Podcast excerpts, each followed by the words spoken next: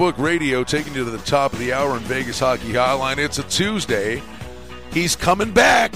He's coming back soon. John and Mike, johnsyndicate.com, 800 880 7507. Coming out for a little college basketball action, right? Like we do every year. Yep, five days of madness. You know, it's uh, five days of madness of me making the plays early and hiding in the hotel room. I can't sit in the books and watch those games. you can't, but you can't smoke your cigars in the hotel room. I know. It's, you can smoke other things now in Vegas, but you can't smoke a cigar. I guess you can. Yes, you, I guess Yes, you can. yes, you can. Uh, Yeah. How's it going, Michael? What's up, bud? Hey, I'm doing great, man. It just uh just really excited the conference tournaments are finally here. March Madness is around the corner and it's just a big time of the year especially with baseball. You know, but let me say one thing. A lot of people think March Madness is the March, but you know, it really goes into the like the first week and a half of April now. So you know, it's March April Madness. Well, we get the breakfast basketball. I mean, we get an early afternoon one tomorrow, but uh, look out, here it comes, right? Thur- Thursday and Friday, we, we get the breakfast basketball. Absolutely. I mean, breakfast for you, I guess. Lunch for us. Yeah, well, whatever. Yeah.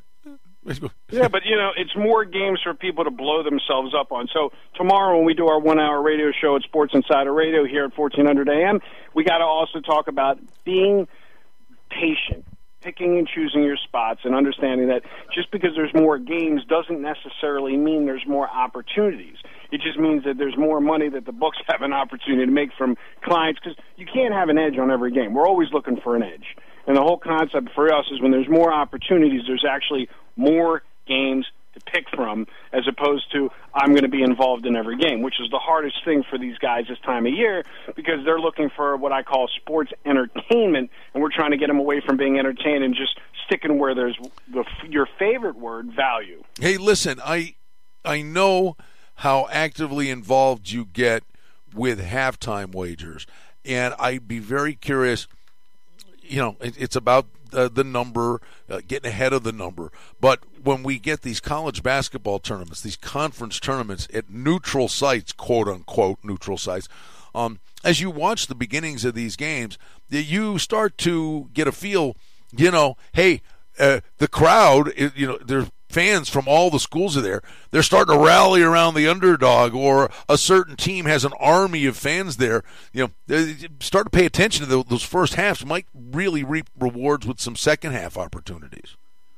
It does, but the other thing is we've been starting to get actively involved in first halves now because and you look, I'll just say it on the radio, you can't do it all. It's a bad op, you'll make you won't make money if you do it, but no matter how good a team is, the value has always been in the favorites in the second half that are losing at halftime for mm-hmm. us, where you have these teams that bounce. Well, the flip side of that is that means you could just basically take the dogs in the first. So half. are you more? Are you notice more? inc- Are you more inclined? I mean, and it, I mean, it's, it's not every game, not a, you know, it's not a, across the board. thing, But are you? You're more. You're, and I, I'm on board with that philosophy because I, I, I think it's very sound.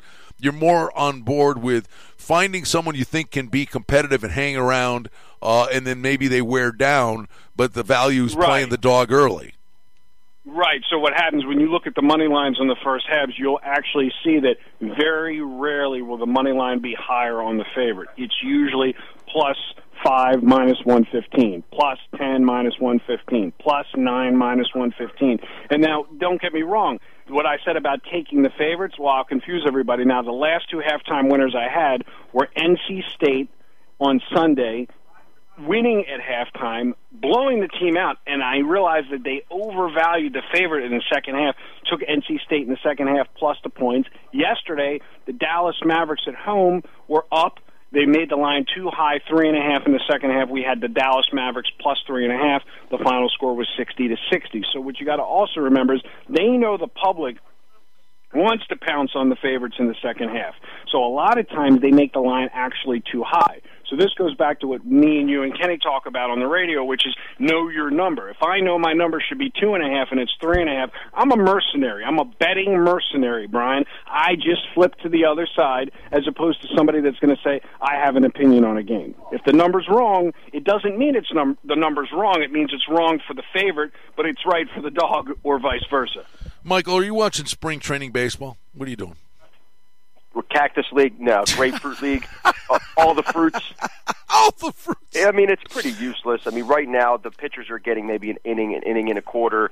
I mean, I can't see how anybody's actually betting on it Uh, right now. uh, yeah, the lines are up there. Yeah, I, know mean, they are. You know what's crazy about those? I mean, you talk about buyer beware. Right? You're sitting there and you're playing the over in a uh, spring training game, and they score like 16 runs in the first six innings, and you're sitting there and you got the winning ticket in your pocket, and then the two managers decide, yeah, let's just shut it down. We- We're going, we're going to take a, a bus and go over and play a B league game, and they don't complete the game, and the game's not official. Yeah, I mean, it's it's absolutely. You can't actually believe that you have an edge on anything like that. But Well, it- let, me- let me say, you know, again, back to my dog thing. Yesterday, the biggest, one of the biggest dogs on the board, if not the biggest dog. No, it was the second biggest dog on the board, which was the Kansas City Royals plus 160. they won the game 10 to six. And so what you got to understand is you can't make money taking favorites in regular season. The Detroit Tigers were plus 170 yesterday playing my Orioles. They won the game eight to six. You know what? Call me tonight. I'm going to have grapefruit for you guys. I see. I stir that pot. Well, that's what you do, man. I mean, in, in baseball, you are all. I mean, I I've said it. You've done it uh, as long as I've known you. You're you're always finding that barking dog in baseball. Listen, I'll tell you something. You know, there's a website we, we I do featured videos on. It's an odds site, and they actually have the lines up on all these games. And when you look at these, uh, you know, so obviously, you know, they always say when there's a line on a game, either side can win, and it's the same thing here. You know, I just don't how somebody is going to literally financially make money laying.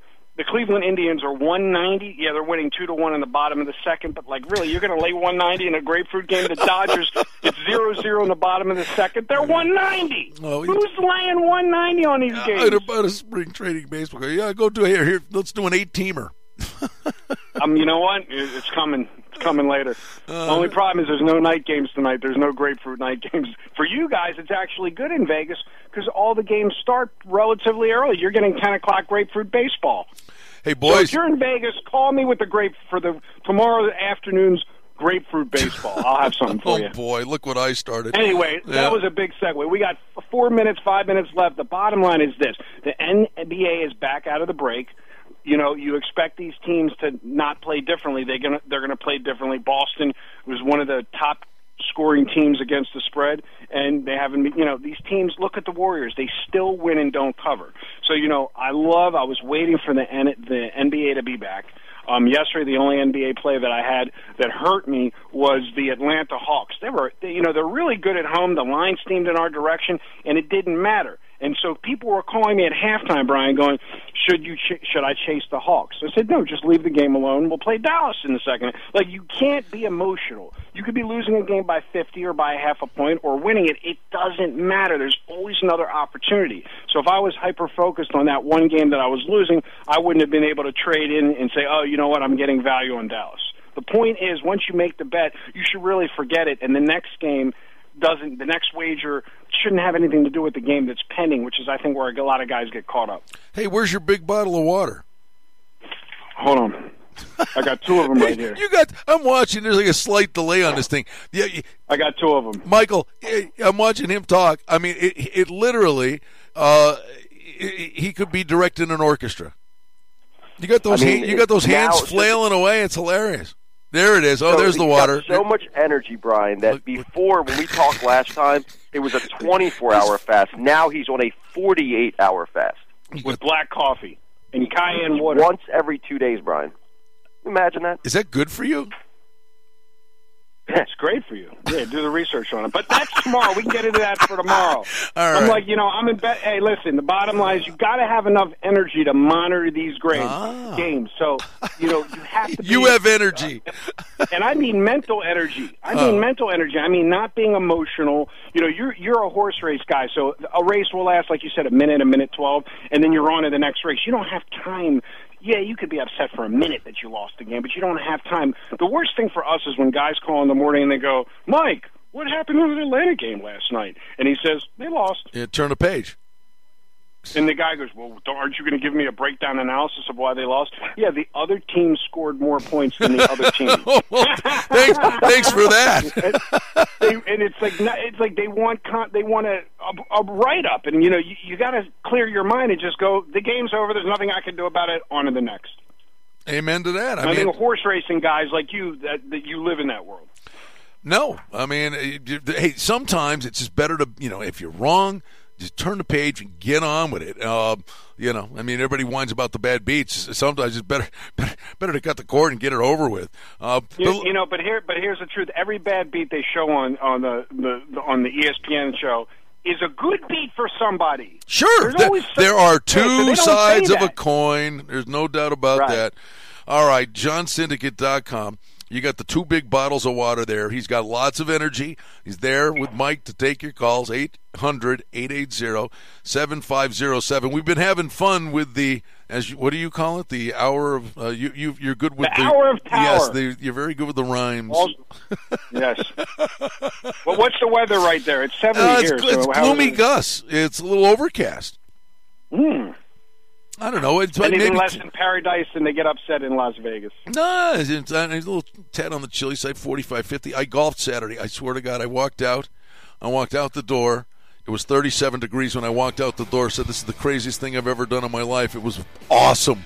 It was a gore. It turned. There you go. It, was fun. I bundled up like you on your bicycle. 10 a.m. I, sh- I what I should have done was got your your your um, Olympic bicycle Bike. outfit from you. There you go. We, we can get you one. I'll bring you one out with my face on it. Tomorrow, 10 a.m., Sports Insider Radio. Check out johnsyndicate.com. Again, you can get hold of the guys, 800 880 7507. We'll talk tomorrow, kids. Have a good one. You got it. Bye-bye. Vegas Hockey Hotline's in the on deck circle. Thanks to Tony Neville. Thanks to Bruce Marshall, John and Mike, johnsyndicate.com. Stevie Slapshot and our buddy Pat Micheletti going to join us. We'll recap last night's game, the trade deadline. We'll look ahead to tonight, the Golden Knights in action down at T Mobile Arena. Stick around. Vegas Hockey Hotline coming up next. Sports Talk, big savings and more. AM 1400, KSHP, North Las Vegas, and KSHP.com.